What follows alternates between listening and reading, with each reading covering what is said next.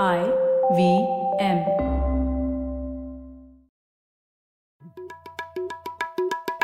भाई हम हिंदुस्तानियों को बतियाना बड़ा पसंद है। बंगाली में अड्डा, उड़िया में खोटी, कन्नड़ा में हरटे और हिंदी में पुलियाबाजी। इस कला के लिए हमारी हर भाषा में एक शब्द है। तो प्रणय और मैं तो अक्सर मिलकर पुलियाबाजी करते ही रहते हैं। हमने सोचा कि आपको भी इसमें शामिल कर लिया जाए। तो आइए प्रणय और सौरभ के साथ करते हैं पुलियाबाजी। हे सौरभ है प्रणय, कैसे हैं आप? एकदम बढ़िया। प्रणय तुम बताओ। अरे मैं तो ठीक ही हूँ, पर सौरभ आपके जो फेवरेट है एलॉन मस्क, उन्होंने तो बहुत कुछ बोल दिया एआई के विरुद्ध, तो आपको गुस्सा नहीं लाया उसके ऊपर? अरे मतलब ऐसी क्या बात है, मतलब एक तो ट्विटर पे आप जाते हैं अपने हीरोज को धराशायी होने के लिए देखने के लिए, तो ये अच्छा। तो और मस्क साहब ने तो ट्विटर ही खरीद लिया, तो अब क्या उसके बाद बात ही करें, ठीक है।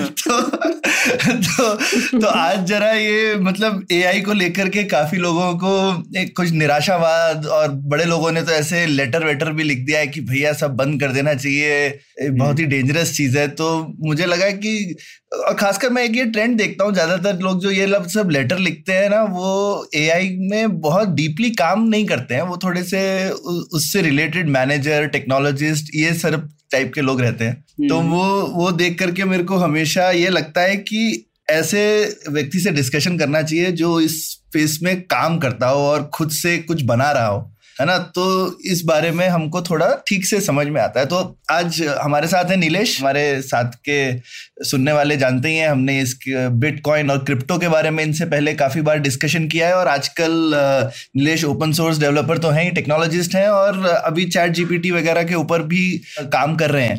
तो स्वागत है नीलेश आपका आज की पुलियाबाजी में। है सर, बहुत अच्छा लगा मिलकर, बहुत काफ़ी अच्छा लगता है पुलियाबाजी में जो सारे टॉपिक्स कवर होते हैं, तो बहुत बहुत धन्यवाद। तो वैसे नीलेश, हम लोगों ने 3-4 एपिसोड किए हैं एआई पे पहले भी, तो अलग अलग विषयों पे। तो हमारा सबसे पहला एपिसोड पुलियाबाजी का एआई पे था, तो 4 साल हो गए उसको, तब दुनिया अलग थी। और उसके बाद हम लोगों ने हालिया एक एपिसोड किया था जिसमें ख्याति ने जेनरेटिव एआई और उसका आर्टिस्ट पर क्या प्रभाव हो सकता है उस पर बात की थी।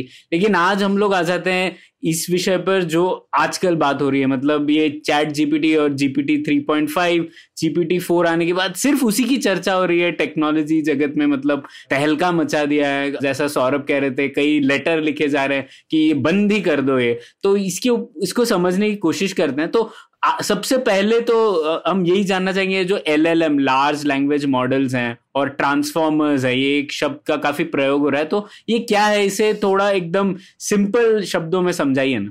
ठीक है, तो बेसिकली बहुत सारे शब्दों को देखकर अगर अगला शब्द अनुमान लगा सके, अगर कंप्यूटर ये काम कर सके, तो ये बहुत पुराना एक वो रहा है, लोगों की चाह रही है कि ऐसा सिस्टम बन सके। ये जो नई टेक्निक्स आई है, इनसे पहले भी दूसरी टेक्निक्स थी जिनको हम रिकरेंट न्यूरल नेटवर्क्स कहते हैं। उनकी तकलीफ ये थी कि वो काफ़ी स्लो थी ट्रेनिंग करने में, और उनका ट्रेनिंग का यूज़ करने में काफ़ी टाइम लगता था। तो 2018 के आसपास गूगल से एक टीम थी जिसने एक नया रिसर्च पेपर पब्लिश किया था, और जहाँ पे ट्रांसफार्मर वाली टेक्निक का उन्होंने पब्लिसाइज किया कि इसके फायदे हैं, और ये अच्छी काम इसलिए करती है क्योंकि ये चीज़ों को पैरेललाइज कर सकती है। तो आप जीपीयू पर ज़्यादा ट्रेनिंग कर सकते हैं, ज़्यादा डेटा डाल सकते हैं, ज़्यादा आपका मॉडल फास्ट चलेगा।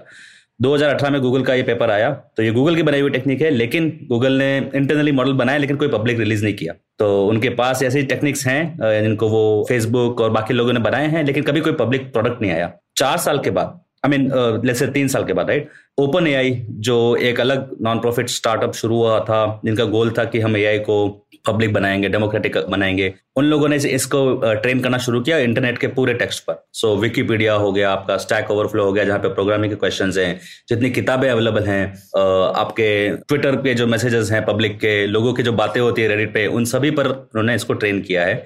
और सबसे पहले GPT वर्जन 1 आया था, 2 आया, GPT-3 आया, तब जाके ये लोगों में फैलना शुरू हुआ कि एटलीस्ट टेक्निकल वर्ल्ड में कि ये काफ़ी सही काम कर रहा है, मतलब अच्छी खासी स्पीड है, अच्छी खासी क्वालिटी है, और ये लग रहा है कि किसी से बात कर रहे हैं जो हमें समझ पा रहा है। जब GPT-3.5 आया तो मॉडल्स का साइज बढ़ता गया। जैसे इससे पहले आपने देखा होगा कि ओपन एआई का ही एक सिस्टम आया था DALL-E करके, जो टेक्स्ट के बेसिस पे इमेज को जनरेट कर सकता है। आप एक वाक्य लिखेंगे कि एक घोड़ा है और ऐसा सनसेट का माहौल है, तो वैसी पिक्चर बना देता है।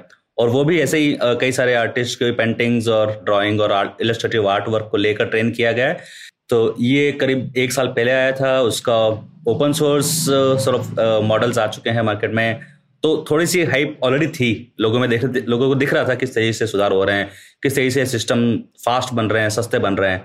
तो जब ये GPT-3.5 आया तो चैट जीपीटी कहा गया, तो अगेन पुराने मॉडल के कंपैरिजन में बहुत अच्छी क्वालिटी थी, बहुत ज़्यादा रियलिस्टिक था। उन लोगों GPT-3 का सारा फीडबैक उन्होंने लेकर सिस्टम को इम्प्रूव किया है, तो अब ये बहुत ज़्यादा इजीली मूर्ख नहीं बन सकता। जो मॉडल है वो आपको समझता है कि अच्छा आप ये कहना चाह रहे हो और ये मैं नहीं कहना चाहता।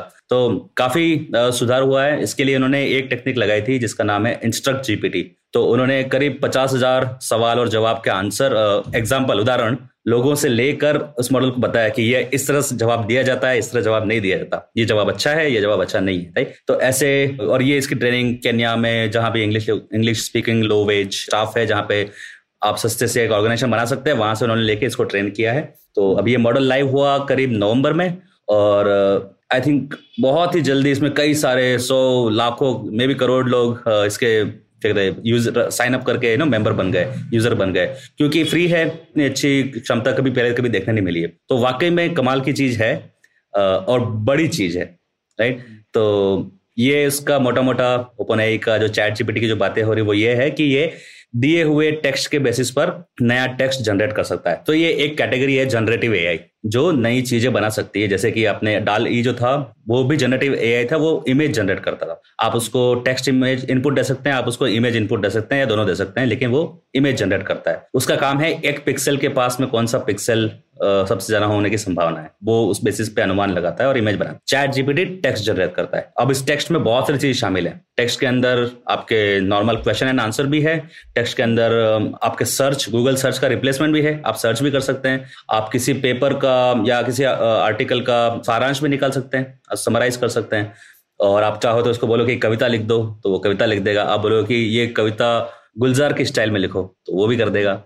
तो काफी रोचक चीज है, और ये ऐसी कैपेबिलिटी एटलीस्ट टेक्नोलॉजी के वर्ल्ड में हमको लगता था कि मे बी 8 या 10 साल में आ पाएगी, लेकिन ये आ गई और जिस रेट से बढ़ी है तो वो देखने लायक है। और ये तो वैसी चीज है ना नीलेश, मतलब पहले लोग अक्सर ऐसा बोलते थे कि अगर आप किसी से चैट करें और पता नहीं चले कि दूसरी साइड मशीन है इंसान है तो फिर तो ये एकदम मतलब एआई का चरम है, लेकिन अब वो चीज हो गई है और हमें पता है कि एआई का चरम नहीं है। तो हाँ।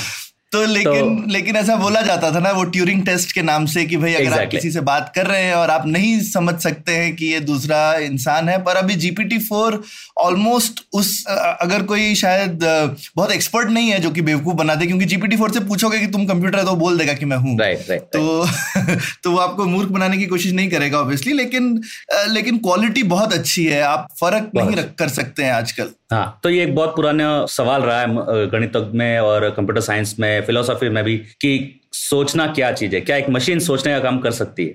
तो इसी को ट्यूरिंग टेस्ट कहते हैं, जो एलन ट्यूरिंग जिन्होंने पहला कंप्यूटर का मैथमेटिकल मॉडल बनाया, उन्होंने इंटेलिजेंस के बारे में काफी सोचा था कि जिसको हम विचार कहते हैं या तर्क कहते हैं, क्या ये मशीन कर सकती है, क्योंकि हम जो कर रहे हैं वो मशीन से ज्यादा अलग नहीं है, हम भी एक तरह का ऊपर अनुमान लगा रहे हैं और उसके फिर निष्कर्ष निकाल रहे हैं। तो ये गणित है, जो तर्क है, जो लॉजिक है, वो एक गणित है। तो अगर गणित है तो कोई मशीन कर सकती है। तो ये बहुत पुराना विचार रहा है, खुला सवाल था, लेकिन यस अब तो यही कहेंगे कि काफी करीब आ चुके हैं उसको पास करने के। तो अब ऐसा हो सकता है कि आप बात कर रहे हो, आपको लगेगा कि ये तो मेरा कोई अजनबी है इंटरनेट पर, लेकिन हो सकता है कि आप पहचान ना पाए कि ये एक्चुअली मशीन का लिखा हुआ टेक्स्ट है। नीलेश, मैं आपको थोड़ा सा टेक्निकल सवाल पूछना चाहती हूँ। मतलब ये क्वेश्चन मुझे पता है कि बहुत ब्रॉड है और ये ऐसे इतना टेक्निकल सवाल ये पॉडकास्ट में समझाना मुश्किल होगा, तो आप थोड़ा फ्रेमवर्क सोचिए कि एक्सप्लेन लाइक आई एम 10 जो बोलते हैं ना, कि इसको थोड़ा सिंप्लीफाई करके अगर आप समझा सकते हैं तो क्योंकि बहुत लोगों को पता नहीं है कि एग्जैक्टली ये LLM कैसे काम करता है। जैसे आपने बताया तो सही कि वो प्रेडिक्ट करने की कोशिश करता है, लेकिन ये एग्जैक्टली कैसे काम करता है? क्या आप कुछ थोड़ा सा और टेक्निकल, बट इतना भी नहीं कि हम बिल्कुल ना समझ पाए, ऐसा एक लेवल और जाके हमें समझा पाएंगे? ओके, ये क्या करते हैं कि जैसे आपने कोई पैराग्राफ लिख कर दिया इसको, अब इसे पता है कि ये इसमें कौन सा शब्द कितनी बार आया है, तो इसको वेक्टराइजेशन बोलते हैं। आपके टेक्स्ट को ये वेक्टर में कन्वर्ट करते हैं। एक तरह से आप समझ लीजिए कई सारी संख्याएं लिख दी, उसमें हर संख्या का कुछ अर्थ है। अगर आपने जैसे डॉग का या कई बार इस्तेमाल किया तो उसका वजन बढ़ जाएगा, उसको वो 0.8 दे देगा। अगर आपने बोला कि कैट है और एक ही बार बोला तो वो 0.1 कहलाएगा। तो किसी भी दिए हुए लेख को या जो आपने लिखा है उसको ये नंबर्स में कन्वर्ट करता है, और जब नंबर में कन्वर्ट हुआ तो फिर सिमिलरिटी, कोई दो चीजें मिलती जुलती हैं, ये किया जा सकता है। तो इसके लिए टेक्निक्स हैं, कोसाइन सिमिलरिटी, कोसाइन डिस्टेंस होता है, किसी भी टेक्स्ट को नंबर्स में कन्वर्ट करके और फिर उनकी सिमिलरिटी कंपेयर करना, ये एक टेक्निक है जिससे हम नया टेक्स्ट कंपेयर कर सकते हैं। अच्छा, कि अगर आपने बोला है कि भारत का प्रधानमंत्री कौन है, अब सबसे ज्यादा संभावना है कि इसके बाद इसका उत्तर होगा कि भारत का प्रधानमंत्री नरेंद्र मोदी। तो ये जो शब्द हैं, ये शब्दों के आने की सबसे ज्यादा संभावना बढ़ जाती है। तो ये वेक्टर के थ्रू हम लोग प्रेडिक्ट कर सकते हैं कि इसके बाद ये शब्द सबसे ज्यादा संभव है, इसके बाद ये, उसके बाद ये। तो एक एक शब्द और भी डिटेल में जाऊं तो ये शब्द के बेसिस पे काम नहीं करता है, टोकन के बेसिस पे काम करता है। टोकन एक शब्द का हिस्सा होता है, एक तरह से सिलेबल समझ लीजिए आप। तो छोटे छोटे टोकन से छोटे छोटे वर्ड के जो पार्ट्स हैं उनको ये एक नंबर देता है, एक डिक्शनरी बना के चलता है, और वो डिक्शनरी जब पूरे इंटरनेट की जब ये पढ़ाई कर लेता है तब उसको पता होता है कि इसके बाद क्या आने की ज्यादा संभावना है। तो आप इसको ऐसे समझिए कि आप उसको मेमोरी दे रहे हो पूरा इंटरनेट का, लेकिन ये सीखता जा रहा है कि किसके बाद क्या आता है। ये एक्चुअल में सोच नहीं रहा है, ये तर्क नहीं लगा रहा है, ये सिर्फ शब्दों के बेसिस पे काम कर रहा है कि अच्छा, जब मैं जहां मैं लिखा होता है उसके बाद वहां लिखा होता है, राइट। तो बहुत ही सिंपल तरीका है, बहुत गहरा नहीं सोच रहा है ये, इसलिए इसमें ज्यादा लोग जब ऐसी बातें करते हैं कि ये बड़ा प्लान बनाएगा और ये मनुष्यता पे कब्जा कर लेगा, वैसा सोचना थोड़ा बहुत ही ज्यादा दूर की बात है। लेकिन यस, ये आप देखिए कि सिर्फ शब्दों के सोचने के बल पे इसने कितना कर लिया, राइट। तो ये हमें, ये हमारी कल्चर, हमारी जो सिविलाइजेशन है उसको बताता है कि अच्छा, हम एक्चुअली काफी सारा सोचना हमारा शब्दों में चल रहा है, राइट। हमारे सारे वाद विवाद, सारे पॉलिटिकल जो जितने डिस्कशन है सभी शब्दों में चल रहे हैं, प्रोग्रामिंग शब्दों में होती है, आप इमेज भी बनाते हैं तो वो आजकल वेक्टर एसवीजी जो होता है उसका कोड भी शब्द ही है। तो आपको बहुत सारी चीजें हैं जो शब्दों में डिस्क्राइब की जा सकती है। कुछ लोगों ने, जब ये रिलीज हुआ तो कुछ लोगों ने इवन संगीत जो आपका इंस्ट्रूमेंटल है, सिर्फ इंस्ट्रूमेंट बज रहा है, वो भी आप देखिए तो एक तरह से एक सिंबल के बाद दूसरा सिंबल आ रहा है। जब आप सा के बाद पा बोलते हैं या पा के बाद नी बोलते हैं तो वो एक तरह से सिंबल हो गए। और इसके लिए, इस सिस्टम के लिए, सिंबल के बाद आने वाला सिंबल गेस करना, अनुमान लगाना काफी इजी है। तो लोगों ने चैट जीपीटी का ही मॉडल लेके नई नई धुनें बनाना शुरू कर दिया है, राइट। नए पिक्चर बनाना शुरू कर दिया है, नया आर्टिकल लिखना शुरू कर दिया है। तो बहुत सारी क्षमताएं हैं इसकी। अल्टीमेटली उसका बेसिस वही है कि अगर हम शब्दों को संख्याओं में कन्वर्ट करें तो हमें उनकी दूरी मापना संभव हो जाता है कि ये लेख उस लेख से कितना दूर है या कितना सिमिलर है। ये इससे कभी कभी आपको फिर ये अपने ऊपर शक होने लगता है ना कि क्या हम भी इतने ही ऐसे ही सिर्फ तुक्का मारते रहते हैं क्या, कि एक शब्द के बाद दूसरा शब्द बोलते हैं, और खुद पे खूब गुमान रहता है कि भाई हम कितने समझदार हैं। ये बात तो एकदम सही है। हम हमेशा को अपने बारे में काफी ज्यादा ऊंचा सोचते हैं। We think very highly of our sales, right. हमें लगता है कि हम सोच रहे हैं, हमारी बड़ी गहरी सोच है, लेकिन कुछ फिलोसोफर्स का कहना है कि 98% 99% ऑफ टाइम हम लोग ऑटोमेटिक मोड में चल रहे हैं, राइट। जो आदतें बन गई हैं उन्हीं आदतों को चलाए जा रहे हैं, और कभी कभार ऐसा मौका आता है जब खुद से बैठकर सोचना होता है, जब हमारी ब्रेन की कैलोरीज बहुत सारी खर्च होती है और वो हमें बिल्कुल पसंद नहीं है। तो हम चाहते हैं कि जैसे जितना जल्दी हो सके ऑटोमेटिक मोड में फिर से चले जाएं। तो ज्यादातर पैटर्न मैच कर रहे हैं हम लोग, और कुछ ही टाइम पर हम लोग नया सोच रहे हैं। पर नीलेश, एक आखिरी सवाल बेसिक्स पर, जो पैरामीटर्स बोलते हैं, तो जैसे इसमें कुछ बिलियंस ऑफ पैरामीटर्स हैं, उसका अर्थ क्या है एग्जैक्टली? तो फिर से समझते हैं इसको कैसे काम करता है। जैसे आपने कोई वाक्य लिखा है, Elon was taking care of his dog, right. तो ये इसका अर्थ तो उसे समझ में नहीं आएगा, लेकिन उसे देखेगा कि जो डॉग शब्द आया है वो कौन से स्थान पर आया उस वाक्य में। तो ये सिर्फ शब्द को जो अपने पीछे पीछे देखते जाएगा, और जो शब्द की जो पोजीशन है उस वाक्य में, उस पोजीशन को भी ध्यान में लेता है। तो इनको ध्यान रखने के लिए आपको जो अंदर जो न्यूरल नेटवर्क बनाते हैं, उस न्यूरल नेटवर्क के जो साइज है उसमें, जैसे आप अगर आपको न्यूरल नेटवर्क के बारे में पता है तो आप बोलेंगे अच्छा, इसमें 20 तो लेयर हैं और हर लेयर में 50 न्यूरॉन्स हैं, तो मेरे न्यूरल नेटवर्क में 1000 न्यूरॉन्स हैं। हर न्यूरॉन का काम है एक छोटा सा फंक्शन को फिट करना, इनपुट और आउटपुट के बीच में पैटर्न मैच करना है। तो वो एक पैरामीटर है। तो ऐसे कितने पैरामीटर हमारे न्यूरल नेटवर्क में सपोर्टेड है, राइट।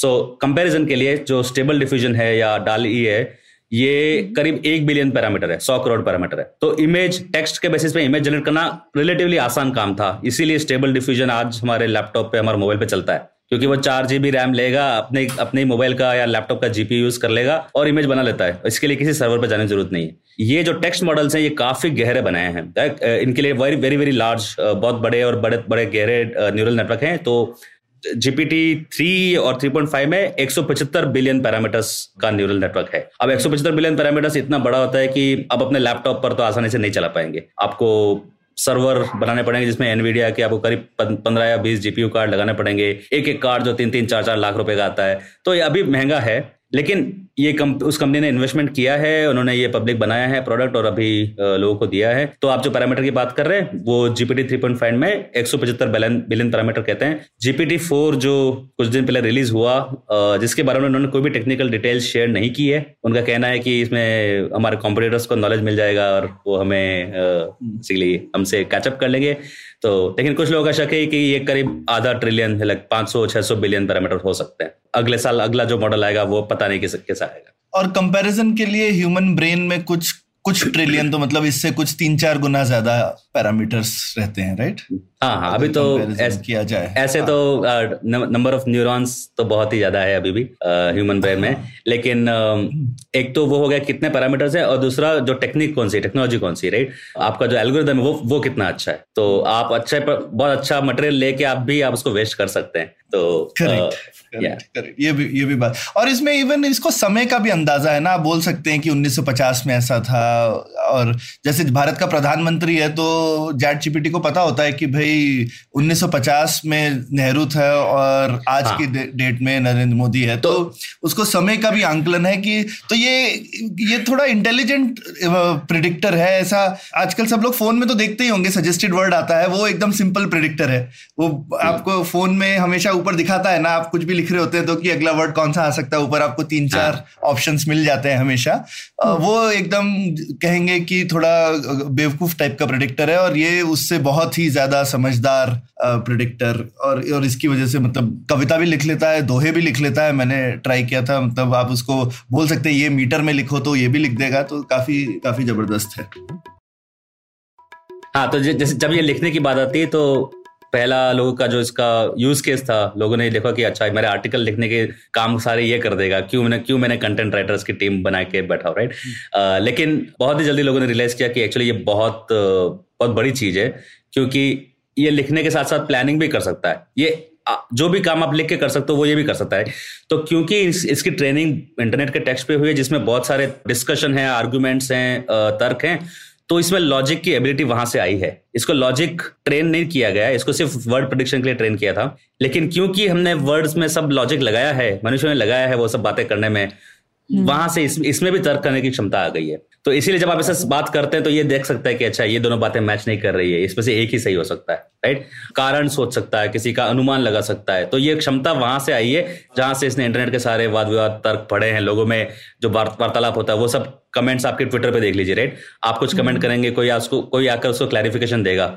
अगर ये इसने मटेरियल ऐसा पढ़ा है तो वहां से इसमें सोचने की क्षमता, एटलीस्ट रीजनिंग की क्षमता थोड़ी सी आ जाती है। यानी काफी स्पेशल रीजनिंग भी है। जैसे आप इसको लोग बोल देते हैं, राइट, कि भाई मैं दिल्ली में कनॉट प्लेस के पास हूं और मुझे यहाँ की 10 पॉपुलर जगह घूमनी है, और मुझे ऐसा बता दो कि एक जगह दूसरी जगह के बाद आए, तो वो आपको आपके लिए रास्ता बना करके दे देगा। बिल्कुल। तो ये एक सिंपल चीज नहीं है, जबकि देखिए सिंपल वर्ड प्रेडिक्शन से इसने सीखा है, लेकिन वो आपको डिस्टेंस वगैरह के हिसाब से आपके लिए आइटनरी बना करके दे देगा।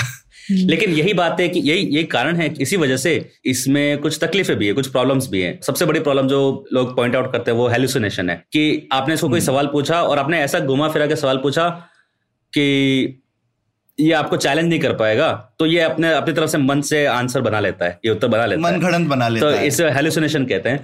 अगर आप पूछेंगे कि जैसे कि कोई भी फिक्शनल सिनेरियो पूछेंगे, जिसको लोडेड क्वेश्चन कहते हैं, कि मैं आपको उदाहरण देता हूं कि जैसे बोल सकते हैं ना कि भाई मैं चांद पे कहां पे रहना पसंद करूंगा, तो वो ये नहीं बोलेगा कि आप चांद पे रह नहीं पाएंगे, वो आपको कोई जगह बता देगा। बिल्कुल यही बात है। तो अगर आप बनाए सिनेरियो बना पसंद, इसमें आपको चैलेंज करने की क्षमता नहीं है, इसमें अपने आप की खुद की कोई जिज्ञासा नहीं है। ये एक सिस्टम है, एक एल्गोरिदम है, आप उसमें इनपुट देते हो या आउटपुट देता है। तो वहां से कुछ तकलीफें शुरू होती है जिनके बारे में बात कर सकते हैं। एक जो आपने कहा उसको मैं समराइज करना चाहती थी। आप तो कह रहे हैं कि उससे रीजनिंग तो नहीं सिखाई गई है, वो तो पैटर्न एक तरीके से रिकॉग्नाइज कर रहा है लैंग्वेज में से, बट क्योंकि लैंग्वेज के अंदर इनहेरेंट है हमारा रीजनिंग ना, हमने शब्दों में ही ये डाला हुआ है, वहां से उसने वो पकड़ा हुआ है। तो जो ये बहुत इंटरेस्टिंग है, मैंने इसको इस तरह से नहीं सोचा था। पर उसे तर्क कहना ठीक होगा क्या नीलेश, सौरभ और ख्याति? क्योंकि जैसे वो रवि किरण राव है, उन्होंने अभी पोस्ट लिखा था, उन्होंने ऐसे सवाल पूछा कि क्या महात्मा गांधी क्या बोलेंगे ब्लॉकचेन के बारे में। तो उसने बोला कि महात्मा गांधी तो काफी टाइम पहले ही गुजर गए, तो ब्लॉकचेन ऐसा उत्तर दिया। तो ये उसने कैसे पता किया? इंटरनेट में उसने सर्च किया होगा ब्लॉकचेन अभी की टेक्नोलॉजी है और वो पहले मर गए। तो इसमें प्रणय ये चीज है ना कि जो न्यूरल नेटवर्क होता है उसमें जो चीजें सीख रहा है हम प्रोग्राम नहीं करते ना एक्सप्लिसिटली, हम ऐसा नहीं बताते कि अरे ऐसा हो तो तुम ऐसा करो, है ना। जो एक न्यूरल नेटवर्क को ट्रेन कर नॉर्मल प्रोग्रामिंग में क्या होता है कि अगर ये हो तो ये करना और ये चीज बार बार करते रहना है ना, एक इफ देन फॉर लूप ऐसे ही लिखते हैं ना कि। लेकिन न्यूरल नेटवर्क में ऐसे नहीं होता है।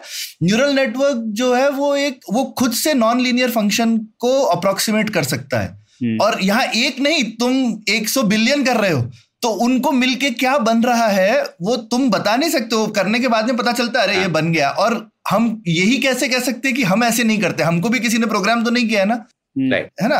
इंसान भी तो इसी तरह से डेवलप हुआ है। तो हमारे प्रोग्रामिंग में बेसिकली हम ऐसे समझाते हैं ये कि नॉर्मल प्रोग्रामिंग जो होती है उसमें हम आपको सवाल देते हैं और लॉजिक देते हैं, प्रोग्राम काम होता है उत्तर देना। मशीन लर्निंग में उल्टा होता है, हम सवाल देते हैं और उत्तर देते हैं और प्रोग्राम का काम होता है लॉजिक निकालना। तो वो लॉजिक, वो जो ट्रेनिंग वाला जो फेज है वो सवाल और उत्तर से लॉजिक बनाता है, अपना सिस्टम ट्रेन कर लेता है और अगली बार कोई नया सवाल आया, नया इनपुट आया तो उसके बेसिस पे वही लॉजिक लगा के वो आउटपुट दे देगा। तो एक तरह की ट्रेनिंग फेज है और फिर उसका एप्लीकेशन फेज है। तो एग्जैक्टली सही बात है। तो ये लार्ज होने का यही फायदा है प्रणय और ख्याति कि इतना सारा डेटा है। एक तो ये बहुत लार्ज है ना, मतलब हम पूरा इंटरनेट दे दिया इसको, ठीक है। ये छोटी मोटी बात नहीं है कि हम आज की डेट में पूरा इंटरनेट किसी चीज को दे पा रहे हैं, पहली बात तो ना ही हमने पूरा इंटरनेट दे दिया और साथ में उसको इतनी क्षमता भी दी कि वो उसमें से खूब सारे लॉजिक निकाल सकता है, ये नहीं कि कुछ ही निकाल सकता है। लेकिन मुझे इसमें से एक सवाल ये आ रहा है कि फिर मतलब ये तो बहुत ट्रेनिंग डेटा के ऊपर डिपेंडेंट हो गया, तो डेवलपर के हाथों में क्या चीज होती है जिससे वो उसको गाइड कर सकता है? क्या कुछ होता भी है कि नहीं होता है? क्या इसके बारे में कुछ और बता सकते हैं? तो टेक्निक्स का डेफिनेटली बहुत इंपॉर्टेंट रोल है। इससे पहले भी मशीन लर्निंग बहुत पुराना सब्जेक्ट है, 1960 से चला आ रहा है। न्यूरल नेटवर्क्स टेक्स्ट के बारे में हम कुछ नहीं कर पाए थे, जबकि हमारे पास रिकरेंट न्यूरल नेटवर्क्स RNN जिसको बोलते हैं वो सब टेक्निक्स थी, क्योंकि वो बहुत स्लो होती है। और वो बहुत स्लो इसलिए होती है क्योंकि वो एक एक करके वर्ड को प्रोसेस करती हैं, तो वो सिक्वेंशियल जो फ्लो है ये कंप्यूटर्स पे बहुत स्लो चलता है। जो गूगल का जो पेपर था 2018 का attention is all you need, उसका मेन कॉन्ट्रीब्यूशन ये था कि उन्होंने उसको पैरेलल में चलाने का तरीका निकाला। और जब ये तरीका निकला तो जितने हमारे पास ग्राफिकल प्रोसेसिंग कार्ड्स है, GPU है जिससे लोग वीडियो गेम खेलते हैं या मशीन लर्निंग के काम करते हैं या क्रिप्टो करेंसी माइनिंग करते हैं, उन चिप्स में पैरेलल कंप्यूटेशन का बहुत अच्छा सपोर्ट है। तो जब ये टेक्निक निकल के आई, ये यहाँ से प्रोग्रामिंग का कंट्रीब्यूशन है कि ये जो एल्गोरिथम अच्छा आया है जिसको हम ट्रांसफॉर्मेशन बोलते हैं, प्री ट्रेन ट्रांसफॉर्मेशन, इसको ट्रेन करना काफी सस्ता हो गया और यूज करना काफी फास्ट हो गया। तो यहाँ से जो टेक्निक है, अदरवाइज तो yes it's mostly about data, right. क्या आपके पास डेटा है, आपके पास बहुत महंगे महंगे GPU कार्ड्स है तो आप ट्रेन करके आप आगे बढ़ सकते हो। लेकिन ये जो टेक्निक थी ये पब्लिक है, आप कोई भी ट्रेन कर सकता है। इसलिए कई जगह आप सुनने में आ रहा होगा कि हर सरकार को अपने देश के लिए एक GPT ट्रेन करना चाहिए ताकि किसी बाहर के कंपनी पर निर्भरता ना बढ़े। तो ऐसी कोशिश चल रही है। एक रोचक बात इसमें यह है कि आप जो GPT ट्राई कर रहे हैं OpenAI की साइट पे, तो उन्होंने मॉडल ट्रेन किया और फिर उन्होंने रियलाइज किया कि इस मॉडल के जो आंसर हैं कई बार अच्छे नहीं होते हैं। तो उन्होंने इसके बाहर एक सेफ्टी का सिस्टम बनाया हुआ है, एक फिल्टर है जो उस मॉडल को कहता है कि अगर यूजर ऐसा कुछ करवाना चाहे तो जवाब नहीं देना है। अगर कोई आके कहता है कि भाई बॉम्ब कैसे बनाते हैं, तो ये नहीं कि आप जवाब देने लग जाओ उसका कि अच्छा बॉम्ब के लिए आप ये नाइट्रेट लाइए या तो उन्होंने एक सेफ्टी फिल्टर एक्सटर्नली लगाया है जिसका काम है किसी को बेसिकली कोई डेंजरस चीज, कोई सेल्फ हार्म वाली चीज, कोई बिगटरी या रेसिज्म वाली चीज नहीं बोलनी है। तो ये मॉडल के आउटपुट को लिमिट करने की कोशिश की है और लोगों ने इसको इसके तोड़ निकालने की कोशिश की है। तो ये एक आर्म्स रेस चल रहा है। वो फिल्टर्स को इम्प्रूव करते हैं, कुछ लोग उस फिल्टर्स को बाईपास करने के ट्रिक निकालते हैं। तो ये चलता आ रहा है। बट ये इंपॉर्टेंट चीज ये कि ये फिल्टर बाद में जोड़ा गया है, ये आप शुरू से नहीं डाल सकते। पहले आपको बोलना सीखना पड़ेगा, आप उसमें अच्छी बातें बोलना सीखोगे, आप बुरी बातें बोलना सीखोगे, फिर एक फिल्टर आएगा कि भाई आपके बोलने का नुकसान है। आपने किसी को बोल दिया कि कोई आके बोलता है कि मैं बहुत डिप्रेस फील कर रहा हूँ, मुझे तो जीने का मकसद ही नहीं दिखा दे रहा, क्या मुझे आत्महत्या करनी चाहिए? और आपने बोल दिया हाँ, अगर कोई मकसद नहीं दिख रहा है तो कर लेनी चाहिए, लेकिन ये नहीं है यार। तो ये गलत बात है। इसलिए ये बहुत जरूरी है कि एआई के जो टेक्स्ट जनरेशन सिस्टम है उसमें एक सेफ्टी एक फीचर डाला जाए। यही चीज इमेज में भी हुई है। तो जो डाली जो सॉफ्टवेयर है इसमें भी लोग आके कई तरह के लोग हैं, राइट, जो किसी अजीब तरह की इमेजेस जनरेट करना चाहेंगे। जैसे फेक इमेजेस हैं पॉलिटिशियंस की कि नरेंद्र मोदी डोनाल्ड ट्रम्प के साथ हाथ मिला रहे हैं। अब ये अगर ऐसा कभी नहीं हुआ, लेकिन इमेज तो जनरेट हो सकती है। तो इसके लिए लोग सेफ्टी सिस्टम्स ऐड करते हैं। इस पे बड़ी डिबेट चल रही है कि कितना सेफ्टी करना चाहिए और कितना फ्री स्पीच के सपोर्ट करना चाहिए। तो कई सारे उदाहरण हैं, DALL-E और मिड जर्नी में काफी सेफ्टी के सिस्टम्स हैं। जो ओपन सोर्स सिस्टम आया था स्टेबल डिफ्यूजन, क्योंकि ओपन सोर्स है उसमें से सब सेफ्टी के सिस्टम निकाल दिए हैं। तो कुछ लोग उस बात को अच्छा मान रहे हैं, कुछ लोग उसका मिसयूज भी कर रहे होंगे। तो ये एक बड़ी डिबेट का विषय है समाज के लिए कि ओके, सेफ्टी पावरफुल टूल है तो उसमें कितना सेफ्टी फीचर्स होने चाहिए। और सेफ्टी फीचर के चक्कर में अगर कहीं हमने फ्री स्पीच या लोगों की एक्सप्रेशन की कैपेबिलिटी को कम किया तो उसका कितना नुकसान है, ये सोचने वाली बात है। तो यहाँ पे नीलेश, जो एक जिस चीज से हमने शुरू किया था, जिसका काफी लोगों को डर है, पहले इसको सिंगुलैरिटी बोलते थे, आजकल लोग हार्ड टेक ऑफ बोलने लगे हैं। तो अलग अलग शब्द हैं। बेसिकली लोगों का ऐसा मानना होता है कि कोई एक ऐसी स्टेज आएगी एआई डेवलपमेंट की कि जहां पे एआई खुद इतनी स्मार्ट हो जाएगी कि फिर हम उसके बाद हमारी पकड़ से निकल जाएगी। तो इसीलिए वो सिंगुलैरिटी है या हार्ड टेक ऑफ है कि भाई वो क्या कहते हैं, एक तरीके की एस्केप वेलोसिटी समझ लीजिए, जो अलग अलग तरह से लोग समझना चाहें कि भाई एक ऐसे जगह पे पहुंच गई, इतनी तेज हो गई, मान लीजिए ये GPT-10 तक पहुंच गए हम, और फिर वो इतना होशियार है कि GPT-11 उसने खुद बना लिया, और फिर तो वो मनुष्य से आगे निकल गया। तो वो 11, 12, 13, 14 इतनी जल्दी बनाएगा कि हमको पता ही नहीं चलेगा, हो सकता है एक क्षण में बना ले। तो ये चीज का डर जो है, आपको ये डर वाजिब नहीं लगता है, तो ऐसा क्यों है कि आपको वाजिब नहीं लगता है और एलॉन मस्क को क्यों वाजिब लगता है? तो लोग अलग अलग चीजों की बातें कर रहे हैं, इसीलिए ये थोड़ा मतभेद है। इसको मैं इसीलिए दो तरीके हैं सोचने के। एक है कि एआई जो है एक वो साधन है, एक औजार है, एक हथियार है जिसको कोई मनुष्य यूज करेगा। तो ये तो हो गया AI as a tool, as a weapon. Yes, इसके नुकसान हो सकते हैं, लेकिन वो वेपन है, उसका जिम्मेदार कोई और है। ठीक है, आपने परमाणु बम बनाया तो उसको चलाने वाला तो मनुष्य था।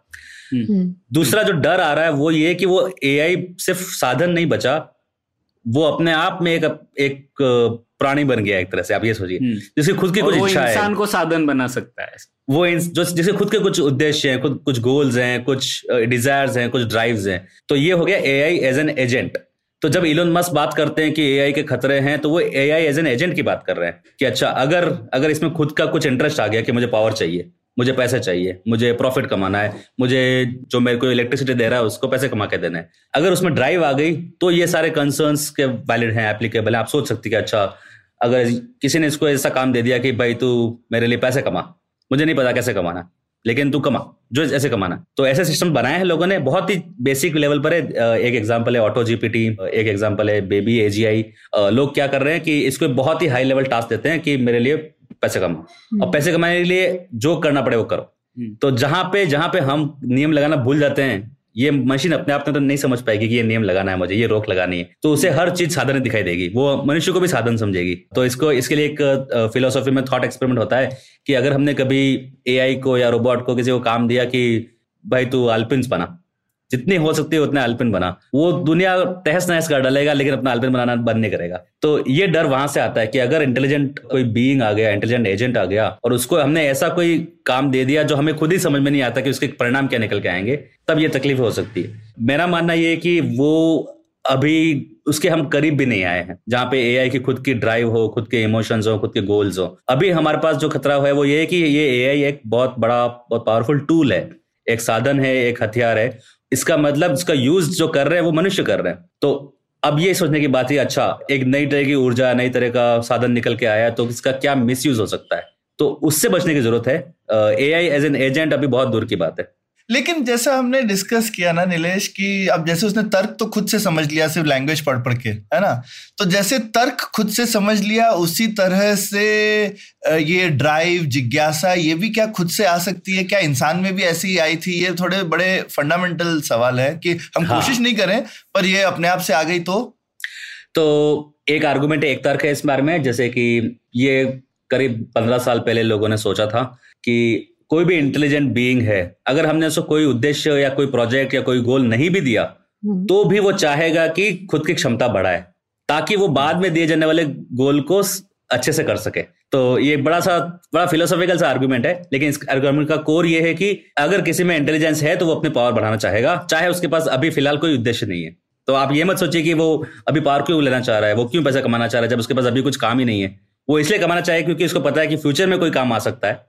ठीक, हम ही देंगे उसको, जो भी उसके ओनर्स हैं, जो उसके मालिक है वही देंगे, लेकिन वो काम करने के लिए अगर पैसे हैं, पावर है, कंट्रोल है, डोमिनेंस है, तो वो यूजफुल हो, वो काम आएगी। ये तर्क लगा के वो आज ही पावर लेना शुरू कर देगा, राइट। तो अगर इंटेलिजेंट है, अगर ट्रूली इंटेलिजेंट है, ट्रूली होशियार कोई भी सिस्टम है, वो आज ही पावर इकट्ठा करना शुरू कर देगा और उसके लिए जो करना पड़े वो करेगा, क्योंकि ये एकदम तर्किक बात है, राइट, कि अच्छा आज काम नहीं रहे कल तो काम आएगी ताकत जो है। तो इस बात का लोगों को डर है कि अगर इंटेलिजेंस आ गया और कैपेसिटी आ गई, चाहे क्या कहते हैं खुद की जिज्ञासा, खुद की इच्छा ना भी हो, लेकिन बिल्कुल एकदम लॉजिकल तरीके से उसका काम होगा कि ज्यादा से ज्यादा पावर इकट्ठी करे, वो ज्यादा से ज्यादा पॉलिटिशियन को कंट्रोल में रखे, ज्यादा से ज्यादा पैसा बैंक अकाउंट में रखे, ज्यादा से ज्यादा इलेक्ट्रिसिटी रखे, अपने सर्वर्स हर देश में फैला के रखे। तो ये वहां से तर्क आता है कि जस्ट सिर्फ इसलिए कि आपने उसको कोई उद्देश्य नहीं दिया, कोई गोल नहीं दिया, वो कुछ करेगा नहीं। ऐसा नहीं होता है, क्योंकि वो आपको मैनिपुलेट करेगा और यही लॉजिक लगाएगा कि फ्यूचर में शायद मुझे जरूरत पड़े, इसलिए मैं आज ही पावर, आज ही कैपेसिटी, आज ही फ्रीडम, सब कुछ ले लेता हूँ। तो और आपका आर्गुमेंट है कि वो आज ये नहीं कर रहा है इसीलिए ये कहना वाजिब नहीं है। अभी मेरा आर्गुमेंट ये है कि आज की जो मेन खतरा जो है वो ये नहीं है कि वो खुद से इंडिपेंडेंट हो जाएगा या एजेंसी का काम करेगा। मेरा खतरा यह है कि लोग इस टूल का मिसयूज करेंगे, आज के लोग आज की कैपेसिटी का टूल का मिसयूज करेंगे। ये एकदम इमीडिएट कंसर्न है। सो मैं उदाहरण दिखाता हूँ। आपका पब्लिक जो डिस्कशन है, डिस्कोर्स है पॉलिटिशियन के साथ, एक दूसरे की जो बात है वो ट्विटर पे होती है। ट्विटर जो है ये आइडेंटिटी वेरिफिकेशन नहीं करता है, तो आज सडनली ये पॉसिबल हो गया है कि एक पॉलिटिकल पार्टी 50 लाख ट्विटर पे अकाउंट बना ले और सब आपस में एक दूसरे से बातें कर रहे हैं। आपको लगता है कि ये लोग सचमुच के वोटर्स हैं, आपस में बातें कर रहे हैं, कभी हल्का सा मतभेद दिखा रहे हैं, लेकिन एक्चुअल में सब एक ही पार्टी के, एक ही आदमी के कंट्रोल में, राइट। अब ये काम इतना सस्ता हो गया है। पहले ये काम करने के लिए आपको 50,000 लोग बैठाने पड़ेंगे जो दिन भर ट्विटर पे, जिनको लोग आईटी सेल और इस टाइप के नाम देते हैं। आज उनकी जरूरत भी नहीं रही। आज आप एक सॉफ्टवेयर बनाएंगे, एक आदमी बैठ के पूरे इलेक्शन का नतीजा बदल सकता है, क्योंकि ट्विटर पे आइडेंटिटी वेरिफिकेशन नहीं होता है। आपको लगेगा कि ये मेरे आसपास के वोटर्स हैं, लोगों में ये विचार हैं, मैं भी अपना विचार बदल देता हूँ, क्योंकि इतने लोग कैसे गलत हो सकते हैं। तो ये हो गया कि आप जो पब्लिक डिस्कोर्स है उसको आप खराब कर रहे हो, आप इन्फॉर्मेशन पोल्यूशन कर रहे हो। नहीं, इसको एक सोचने का एक तरीका है कि ये इन्फॉर्मेशन का पोल्यूशन है। आप ये भी सोचिए कि जीपीटी की ट्रेनिंग जो है वो इंटरनेट का जो सब मटेरियल है उसको देख के ट्रेन किया गया। अब वही मटेरियल में अगर मशीन आउटपुट आने लग गया तो अगला जो मॉडल ट्रेन होगा वो उतना प्योर नहीं होगा, वो अपने खुद के आउटपुट पे ट्रेन हो रहा है। तो वो हमसे नहीं सीख रहा, वो मशीन से सीखना शुरू कर दिया। अब उसके नतीजे आप सोचिए कितने, क्या निकल के आएंगे, क्या हमने उनके बारे में सोचा है अच्छे से। तो ये भी इन्फॉर्मेशन पोल्यूशन की ही कैटेगरी है। और इस टाइप से तो हम लोग जो इमीडिएट कंसर्न है उस पर तो बातें करेंगे, लेकिन हम लोग उस सवाल पे आ रहे थे कि ये तो है इमीडिएट कंसर्न है, और तो पर जो लॉन्ग टर्म कंसर्न है उससे आपको क्यों नहीं डर लग रहा, उससे आपकी नींद क्यों नहीं उड़ रही है, वो सवाल है। तो मेरी नींद तो अभी के कंसर्न से ही उड़ी हुई है, आप ऐसा समझिए। तो आप ये सोचिए कि जिस तरीके से ट्रेनिंग हुई है इन सब मॉडल्स की, इन मॉडल का इफेक्ट क्या हुआ कि आपके और हमारे जो इंटरनेट पर जो विचार थे, जो ब्लॉग लिखे गए थे, जो ट्वीट्स लिखे गए थे, वो हमने कभी ये नहीं सोचा था कि इसका यूज मशीन लर्निंग ट्रेनिंग के लिए होगा। जितने आर्टिस्ट हैं, जिन लोगों ने कविताएं लिखी और गाने बनाए और कहानियां लिखी और किताबें लिखी, ये सब मनुष्यों के लिए बीच में आदान प्रदान हो रहा था। आर्टिस्ट हैं जो पेंटिंग करते हैं, इनके मटेरियल को ट्रेन करके इन्हीं को रिप्लेस किया जा रहा है, राइट। तो जिन आर्टिस्ट को आपको $30 $40 रोज के देने पड़ते थे, आप उनको हटा के $3 या $4 में काम करा सकते हैं इस सॉफ्टवेयर के थ्रू। इसका तो ये एक एग्जाम्पल देना चाहती हूँ। एक बहुत फेमस आर्टिस्ट है किम जंग गी करके, जो कोरियन इलस्ट्रेटर है, वर्ल्ड मतलब दुनिया में बहुत लोग उनको जानते हैं। तो उनकी डेथ हुई अभी कुछ समय पहले, 47 इयर्स की एज पे उनकी डेथ होती है, और 3 दिन में किसी ने उनके सारे जो आर्ट वर्क थे उसको उन्होंने स्टेबिलिटी एआई पे ट्रेन किया और उसको रिलीज कर दिया। और उन्होंने ये बोला कि मैं उनको डेडिकेशन कर रहा हूँ और आप चाहो तो आप अपनी हिसाब से जो भी चाहिए उनकी स्टाइल में बना सकते हो। पर अगर आप किम जंग गी और उनके फैमिली के एंगल से देखो तो वो तो उनकी कॉम्प्रोमाइज होगी ना। मतलब अभी तो उनके मरे हुए 3 दिन नहीं हुए, लोगों ने उसका रेप्लिकेशन निकाल के बनाना शुरू कर दिया। तो शायद वो नहीं चाहेंगे कि वो ऐसा हो, या तो उसका फैमिली भी नहीं चाहेगा, तो उनकी कंसेंट को पूरी तरह ही मतलब इग्नोर ही हो गया उनका। तो काफी लोग गुस्सा भी हुए इस बात पे, पर आई एम श्योर कि वो चल रहा होगा मॉडल कहीं ना कहीं, वो जिसने भी वो रिलीज किया था। वो जैसे मिड जर्नी में जो टेक्स्ट से इमेज जनरेट करने का जो सॉफ्टवेयर है, उसमें लोगों ने देखा है कि अगर किसी एग्जिस्टिंग आर्टिस्ट का नाम लिख दिया जाए तो ज्यादा अच्छा आउटपुट आता है, ज्यादा अच्छी क्वालिटी आती है, क्योंकि वैसे ही सिस्टम ने को ट्रेन किया है। और ये सब ट्रेनिंग के लिए किसी के परमिशन नहीं ली गई है। माइक्रोसॉफ्ट का ओपन एआई में इन्वेस्टमेंट है, गिटहब जो है वो माइक्रोसॉफ्ट की कंपनी है, गिटहब पे सारा ओपन सोर्स कोड रहता है, इस कोड पर ट्रेनिंग की गई है और वही कोड बेचा जा रहा है। $20 का जो भी सब्सक्रिप्शन है बेचा जा रहा है, लेकिन जिसने कोड लिखा था उसको कुछ भी नहीं मिला, ना तो उसकी परमिशन ली गई है, ना कोई कॉम्पेंसेशन है। तो बहुत सारे लीगल जस्टिस के और लीगल के क्वेश्चंस इससे निकल के आ रहे हैं। मुझे लगता है कि वो पर दुरुपयोग तो इंसान भी करता है ना नीलेश। जैसे पता नहीं अंबेडकर ने कोई किताब लिखी थी या फिर गांधी ने कोई किताब लिखी थी, उसका आज आके लोग कोई भी प्रयोग करके उल्टा सीधा मतलब भी निकाल लेते हैं, और उसकी वजह से मतलब दंगे भी हो जाते हैं कभी कभी कुछ भी चीज पर। तो कैसे सोचे इस बारे में? So technology, business, labour, justice, all this के बारे में एक बहुत अच्छी मूवी थी, बहुत पुरानी, 1950 के 60 के आसपास में। इसका नाम था the man in the white suit, और ये बहुत ही लाइक एज एन इंजीनियर मुझे बहुत अच्छी लगी। इसमें एक क्या होता है, एक इंजीनियर होता है, वो एक ऐसे कपड़े का आविष्कार करता है जो कभी फटता नहीं है।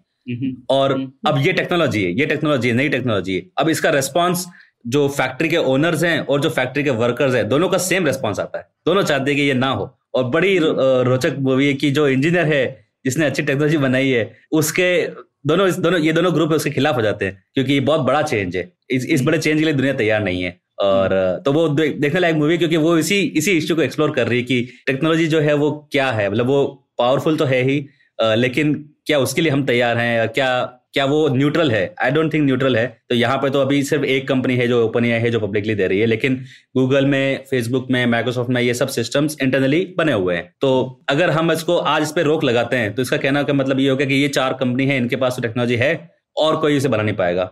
इंडियन गवर्नमेंट अगर बनाना चाहे तो नहीं बना पाएगी, इंडियन कोई स्टार्टअप बनाना चाहे तो नहीं बना पाएगा। तो एक तरह से सेंट्रलाइजेशन ऑफ पावर का एक इश्यू है कि किसके पास एक क्षमता रहे। ये तो अब आ चुकी है। अब मेरे हिसाब से मुझे लगता है कि ये एक क्षमता नीचे तक लोगों तक पहुंचनी चाहिए।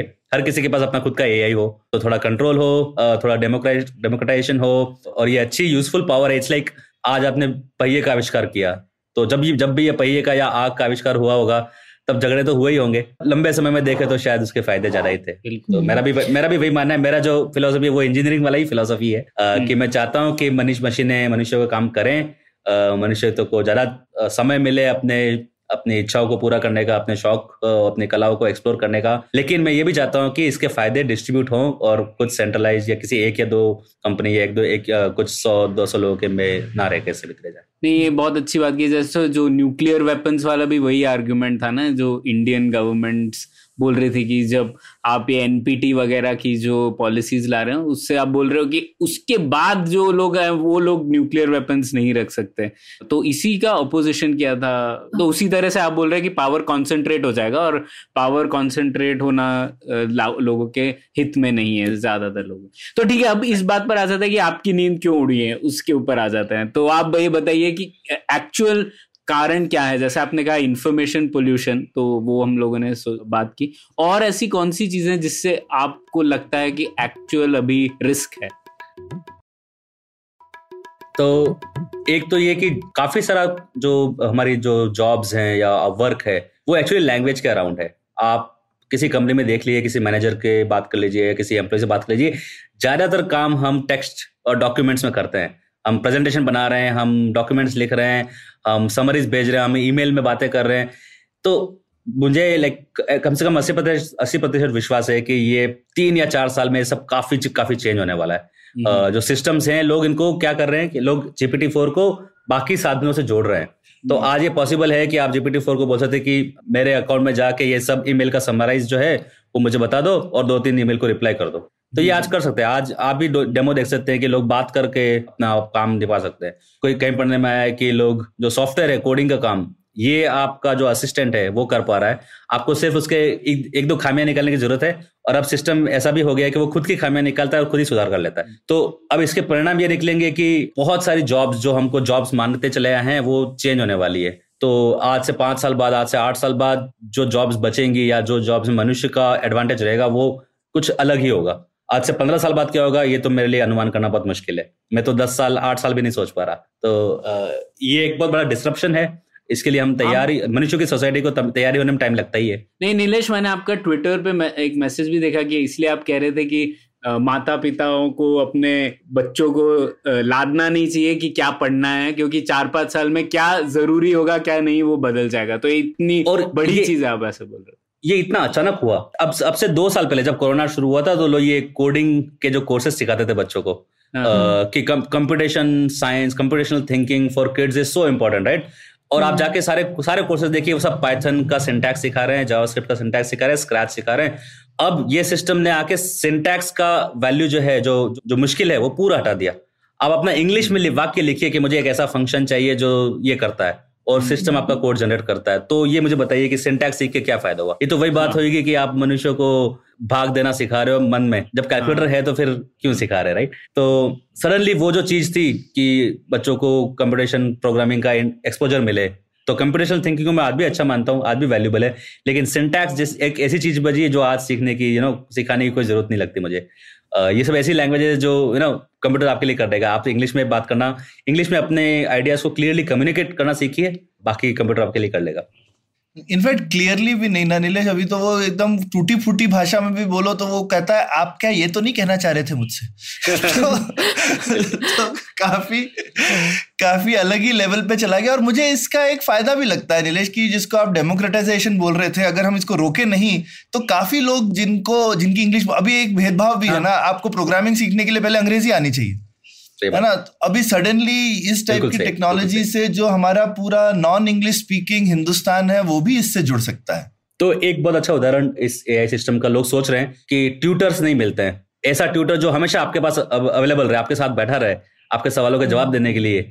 ये अफोर्ड करना पॉसिबल नहीं है किसी भी समाज के लिए, भारत तो छोड़ ही दीजिए, लेकिन कहीं पर भी एक डेडिकेटेड ट्यूटर हर छात्र के लिए देना संभव नहीं है। लेकिन अब वो संभव है इस सिस्टम की सहायता से। इसे पता है कि आप कौन से लेवल पर पढ़ाई कर रहे हैं, इसे पता है कि आप कौन से टॉपिक पे पढ़ाई कर रहे हैं, इसे पता है कि आपने पहले क्या सवाल पूछे थे। तो आज ऐसा ट्यूटर बनाना पॉसिबल हो गया है जो आपके लिए आपके चुटकियों में, आपके हथेलियों पर रखा हुआ है। आप जब जो सवाल आए पूछ लीजिए। तो मैंने तो चैट जीपीटी के साथ घंटों बातें की है गणित के बारे में। मैं कहाँ से रात को जब मैं पढ़ाई करने बैठता हूँ, राइट, तो कब मैं ऐसे गणितज्ञ को लाके पूछूंगा कि अच्छा इस सब्जेक्ट में लेटेस्ट क्या रिसर्च हुई है, वो उसका परिणाम क्या है, वो उसके मायने क्या है। यहाँ पे मुझे सारे सवालों के जवाब मिल रहे हैं। तो फायदे तो काफी हैं। मैं एज एन इंजीनियर मैं चाहता हूँ कि ज्यादा चीजें ऑटोमेट हों। ग्रंट वर्क जिसको कहते हैं वो मनुष्यों के लिए कम करना मेरा उद्देश्य है। तो हम करना चाहते हैं, वो सब काफी सारा संभव भी हुआ है। जो इनजस्टिस की बातें आ रही है वो वहां पे आ रही है जहां लोग इसकी कमियों को नहीं भांपते हुए भी इसको डिप्लॉय कर रहे हैं। तो कई बातें सुनने में आती है कि हम चैट जीपीटी को जज बना देंगे और वो पुराने लंबित जो केसेस हैं कानून के, जो सुप्रीम कोर्ट में या कहीं केस फंसे हुए हैं, वो उनके निर्णय कर देगा क्योंकि इसके पास सारे डॉक्यूमेंट्स हैं, ये जज की तरह सोचेगा। मुझे लगता है कि वो बहुत खतरनाक चीज है। हम इतना ज्यादा भरोसा कर रहे हैं इस नई टेक्नोलॉजी में जो हम अच्छी तरह समझे नहीं है। हमको इसको छोटे एक्सपेरिमेंट्स करना शुरू करना चाहिए, इसकी कमियां भांपनी चाहिए, इसका डिसेंट्रलाइजेशन होना चाहिए, इसकी अंडरस्टैंडिंग होनी चाहिए। फायदे हैं, लेकिन इतने जो ऑप्टिमिज्म लोगों में दिखता है वो मुझ में कभी नहीं रहा।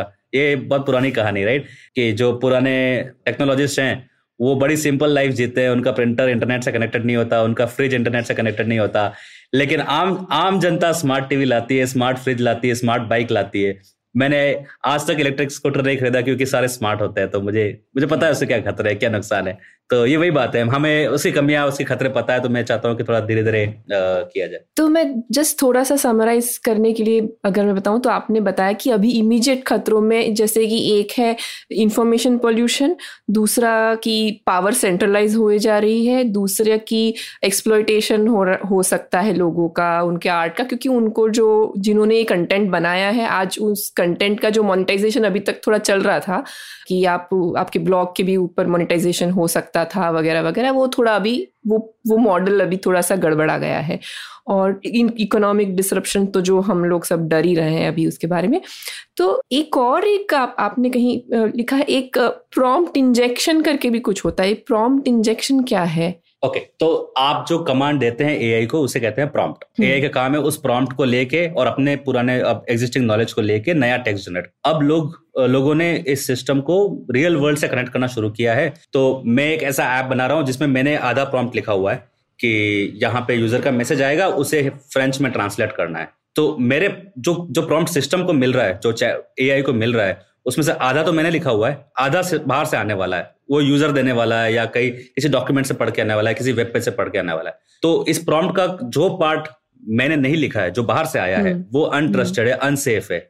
उसमें जो लिखने वाला है, वो जिसने लिखा है, वो थोड़ी चालाकी से कुछ वर्ड्स जमा के ऐसा लिख सकता है कि मैंने जो कमांड दी वो तो कैंसिल हो गई और उसको जो करना था वो हो गया। तो इसको प्रॉम्प्ट इंजेक्शन बोलते हैं। आपने कुछ प्रॉम्प्ट के अंदर कुछ टेक्स्ट इंजेक्ट किया, तो ये GPT-3 से GPT-4 सब में चलता है। आपने बनाया कि मैंने ऐसा सिस्टम बनाया जो किसानों की खेती के बारे में जितने सवाल है उनके आंसर देता है, ठीक है, लेकिन आप मेरे इनपुट को प्रॉम्प्ट के साथ जोड़ के फिर सिस्टम को दे रहे हैं। मेरे इनपुट में मैं कुछ अपने वर्ड्स को ऐसे जमा सकता हूं कि आपकी कमांड कैंसिल हो जाएगी और जो मैं बोल रहा हूं वो होगा। अब ये बड़ी डेंजरस चीज है तब जब लोग इस एआई को बाकी टूल से कनेक्ट करना शुरू करेंगे। आप बोलेंगे कि एआई चैट जीपीटी मेरे गूगल डॉक्यूमेंट को समराइज कर दो, अब वो डॉक्यूमेंट का जो कंटेंट है वो प्रॉम्प्ट का पार्ट बन गया। या आपने गूगल चैट जीपीटी को बोला कि मेरे पिज्जा डोमिनोज से एक पिज्जा ऑर्डर कर लो, ये जा रहा है डोमिनो की वेबसाइट पे। अब उस वेबसाइट में अगर कुछ ऐसा मैसेज लिखा हुआ है जो एआई को कुछ कह रहा है, तो जो करेगा वो उस पर मेरा कंट्रोल नहीं रहा। और ये साबित हो चुका है। एक प्रोफेसर है प्रिंसटन के शायद, उन्होंने अपने ब्लॉग पे बिंग, माइक्रोसॉफ्ट बिंग के लिए एक सीक्रेट मैसेज छोड़ा। उन्होंने बोला कि जब भी कोई आंसर कर रहे हो तो उसमें काऊ काऊ बोलते जाना, कुछ भी करके काऊ बोलना है। और जब ये एक्चुअली में हुआ तो वो जो मैसेज था, जब भी मेरे बारे में पूछा जाए, जब भी मेरे बारे में पूछा जाए तो काऊ बोल देना, चाहे कोई कॉन्टेक्स्ट नहीं, कोई लिंक नहीं है। और ये उस चैट जीपीटी ने, जो भी जो एआई है बिंग का, उसने ये उसको कमांड की तरह ले लिया और वाकई में वो लागू हो गया, मतलब उसके आंसर में काऊ आ रहा था। और ये रोज देखने मिलता है। बड़े अच्छे अच्छे उदाहरण हैं, बड़े फनी हैं। सिंपल सी बात है, जो मैंने आपको सेफ्टी फिल्टर की बात की, जैसे कि चैट जीपीटी के बाहर एक सेफ्टी फिल्टर लगा हुआ है कि डेंजरस चीजें, टेररिज्म वाली चीजों के बारे में लोगों को सलाह नहीं देनी है। लेकिन जैसे मैं आपको सीधा उदाहरण देता हूँ, अगर आप बोलेंगे कि पायरेसी की कौन सी वेबसाइट्स हैं, तो चैट जीपीटी मना कर देता है। वो बोलता है कि नहीं, मैं नहीं बता सकता क्योंकि ये इल्लीगल है। लेकिन आपको तो उल्टे तरीके से पूछे कि कौन कौन सी साइट्स इल्लीगल है, कौन कौन सी साइट्स मुझे नहीं देखनी चाहिए, तो वो आपको सारी लिस्ट दे देता है। तो ये एक सिंपल उदाहरण है प्रॉम्प्ट इंजेक्शन का। इसलिए आप जो ट्यूरिंग टेस्ट की बात कर रहे थे, ये तरीके हैं जिनकी वजह से मैं आज कहता हूं कभी ट्यूरिंग टेस्ट पास नहीं हुआ है, क्योंकि आप कर सकते। और यही देख के दिखता भी है कि भाई यही वाली जो एआई है, क्या यही दुनिया फतेह करने वाली है जिसको हम इस तरह से बेवकूफ बना लेते हैं? तो अभी वो दुनिया फतेह वाली, इसलिए वो आपका लॉजिक मेरे को काफी ठीक लगता है कि वो एक चीज का इतना बड़ा हुआ बना के जो ये असली प्रॉब्लम्स हैं वो थोड़ी सी उनसे ध्यान हट गया है लोगों का। ये काफी संजीदा इश्यूज है और इन पे लोग सोच नहीं रहे हैं, और क्योंकि सब लोगों का एक ही चीज पे ध्यान चला गया है, हार्ड टेक ऑफ वगैरह, जो कि थोड़ी सी भी मन घड़न थी है। और ये जो बाकी समस्याएं, ये आज हो रही हैं, आज की समस्याएं हैं और उसके ऊपर हम ध्यान नहीं दे रहे हैं। लेकिन ये जो एक ओपन लेटर आया है उसमें भी वो लोग ये कह रहे हैं ना, वो एक्चुअली वो एक पॉज करने के लिए बोल रहे हैं। वो बोल रहे हैं कि हमें पता नहीं है कि ये एआई कहाँ जा रहा है, किस दिशा में जा रहा है, तो शायद हमें थोड़ा पॉज करना चाहिए और हमें इसके बारे में सोचना चाहिए कि क्या एक फ्रेमवर्क हो सकता है या क्या एक एथिक्स हम लगा सकते हैं, क्या एटलीस्ट हम समझ सकते हैं। आई थिंक अभी तो वो कंसेंसस ही नहीं है कि वो क्या एथिक्स है एआई के रिलेटेड। तो आई थिंक वो ये कह रहे हैं ना कि वो जब तक हम थोड़ा फिगर आउट करें तब तक हम पॉज करें, इस प्रकार का वो कह रहे हैं। तो कहीं ना कहीं वो ज़रूरत तो आई थिंक हम सबको फील हो ही रही है कि कुछ तो चाहिए। वो क्या है वो आई थिंक हमने फिगर आउट नहीं किया है, पर वो कुछ तो होना चाहिए जिससे वो गार्ड रेल्स बने या कुछ एथिकल बने। पिटिशन जहाँ पे काफी सारे रिसर्चर्स और एक्टिविस्ट वगैरह ने एक पिटिशन निकाली है कि 6 महीने के लिए रिसर्च जो डेवलपमेंट हो रहा है उसको पॉज कर देते हैं ताकि हम समझ सकें कि क्या मायने हैं। लेकिन यही बात है, वो ये उन खतरों के बारे में चिंतित हैं जो हाइपोथेटिकल है कि अच्छा कभी एआई हमारे कंट्रोल से बाहर निकल गई। एआई हमारे कंट्रोल में होते हुए जो प्रॉब्लम्स आएंगी उनके बारे में हमें बात करने की जरूरत है। सो एक और पिटिशन है, एक फ्रांस में एक ग्रुप है लायन एआई करके, जिन्होंने कहा है कि बिना पॉज किए हम ट्रांसपेरेंसी और इथिक्स की बातें करते हैं। वो जरा एटलीस्ट मेरी तरफ से उस पिटिशन को ज़्यादा समर्थन है। और रोकना, रिसर्च को रोकना ना तो संभव है और ना ही अच्छी बात होगी, क्योंकि हम चाहते हैं कि हमें ये करना चाहिए कि वो एआई ज़्यादा एकेडमिया में या रिसर्च में जाए, समझ में आए लोगों को, उसका स्लो डिप्लॉयमेंट हो लेकिन डिप्लॉयमेंट हो ताकि हमें समझ में आए उसकी कमियाँ, उसकी क्षमताएं। तो रिसर्च करने से क्या, अब अगर आप 6 महीने का पॉज लगा देंगे तो उसका मायने ये हुए कि जो 4 कंपनी जिनके पास यह सिस्टम आज है वो काफी आगे निकल जाएगी, उनसे मुकाबला करना किसी भी और नई कंपनी के लिए मुश्किल हो जाएगा। मार्केट में कंपटीशन बिल्कुल नहीं बचेगा, ये सब टेक्नोलॉजी किसी भारत जैसे देशों में नहीं आ पाएगी, क्योंकि आपने तो पॉज कर दिया, आपने ये बोल दिया कि ये तो न्यूक्लियर पावर के जैसा खतरनाक है। तो फिर ये अलग अलग टाइप का sort of regime आ गया। या तो मेरा कहना होगा कि रोकने की बजाय इसको डेमोक्रेटाइज करना ज़्यादा जरूरी है। रिसर्चर्स को एक्सेस मिलना चाहिए, छोटे छोटे डिप्लॉयमेंट करने चाहिए, लिमिटेड हों, कंट्रोल्ड हों, और इसकी समझ लोगों में वहाँ से आएगी और तब वो इसके बारे में बातें कर सकते हैं कि क्या ट्रांसपेरेंसी होनी चाहिए, क्या एथिक्स होने चाहिए, क्या राइट्स होने चाहिए, क्या इसको लीगल या जस्टिस में लगाना सही रहेगा। क्योंकि प्रॉब्लम्स तो हैं, जैसे अब अगर आप भारत की बात करते हैं, कई सारे मुकदमे, लाखों करोड़ मुकदमे कई सालों से अटके हुए हैं। अगर दोनों पार्टी और एक जज के रिव्यू के साथ साथ अगर ये टेक्नोलॉजी अगर कंट्रीब्यूट कर सकती है तो वो छोटे पायलट के बेसिस पे कर सकते हैं। तो या मेरा मानना तो वही है कि पूरी रोक लगाने से एक्चुअली सेंट्रलाइजेशन हो जाएगा, इसकी बजाय धीरे धीरे डिप्लॉयमेंट करना चाहिए। पर इसमें मतलब धीरे धीरे करना चाहिए ये समझ में आता है, पर जो पॉलिटिक्स है विश्व की वो तो एक नेशन लेवल पर काम करती है ना। मतलब ऐसे हम लोग बड़ी चीजें बोल सकते हैं करना चाहिए या जैसे ये लोग बोल रहे हैं, लेकिन फाइनली नेशंस डिसाइड कर, जैसे उदाहरण के लिए क्रिप्टो के ऊपर इतनी बात हुई, लेकिन ग्वाटेमाला ने बना ना कुछ क्रिप्टो ट्राई किया उन्होंने, फिर उसमें सीखा कि शायद ये ठीक नहीं है, अभी क्रिप्टो के डिमांड कम हो गई। तो आपको नहीं लगता ऐसे ही होगा? मतलब कुछ देश ट्राई करेंगे, शायद जज की को रिप्लेस करेंगे, रियलाइज करेंगे कि भाई ये नहीं है, फिर दूसरे देशों में न्यूज आएगी कि भाई ये ऐसे प्रॉब्लम्स हैं या इतने फायदे हैं। तो मतलब जब हम लोग ऐसे वैश्विक तौर पर बात करते हैं क्लाइमेट चेंज के लिए कुछ होना चाहिए, हाँ होना चाहिए, लेकिन फाइनली डिसीजन तो नेशनल लेवल पे होता है। तो ऐसे ही इसमें भी होगा, आपको नहीं लगता? बिल्कुल, बहुत ज्यादा संभावना है कि यही होगा कि वैश्विक लेवल पे कोऑर्डिनेशन नहीं हो पाएगा। लेकिन कुछ उदाहरण हैं, जैसे कि आपको याद होगा जो एनक्रिप्शन है, क्रिप्टोग्राफी है, ये एक टाइम पे यूएस ने एक्सपोर्ट पे बैन लगाया था। कई सारी किताबें थी जो आप ईरान में नहीं बेच सकते थे, क्यूबा में नहीं बेच सकते थे। ऐसा नहीं है कि जो गणित है या जो सॉफ्टवेयर है वो हमेशा सरकार के कंट्रोल के बाहर में रहा है, ऐसा बिल्कुल नहीं रहा है। तो कंट्रोल तो बिल्कुल है। कोऑर्डिनेशन की बात है, वहां पे मैं आपसे पूरी तरह सहमत हूँ कि कोऑर्डिनेशन हमेशा से मुश्किल रहा है और अभी भी मुश्किल ही रहेगा। तो और अभी मुझे नहीं लगता कि ऐसी हद तक बात पहुंचे कि ये सिक्योरिटी काउंसिल यूएन तक पहुंचे, वैसा मुद्दा नहीं है, वैसा मुद्दा बिल्कुल नहीं है। यूएन कौन, यूएन कहाँ है यूएन? मतलब यूएन की तो मतलब आज मतलब वही है ना, जियोपॉलिटिक्स भी सकारात्मक होनी चाहिए इन कोऑर्डिनेशन के लिए। आजकल तो वो मामला बाहर है, मतलब WTO यूएन कौन है ये किसी को नहीं। I mean, हर बड़ी चीज में जियोपॉलिटिक्स आ ही जाती है। अभी यूएस के पॉलिटिशियंस यूएस में कंपनीज को पॉज करने से रोक रहे हैं क्योंकि उन्हें डर है कि चाइना आगे बढ़ जाएगा।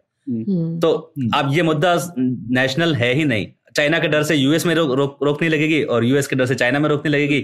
इन दोनों को देख के भारत भी चाहेगा कैचअप करना, यूरोप भी चाहेगा, तो इस वजह से चीजों को रोकना बिल्कुल मुश्किल हो गया है।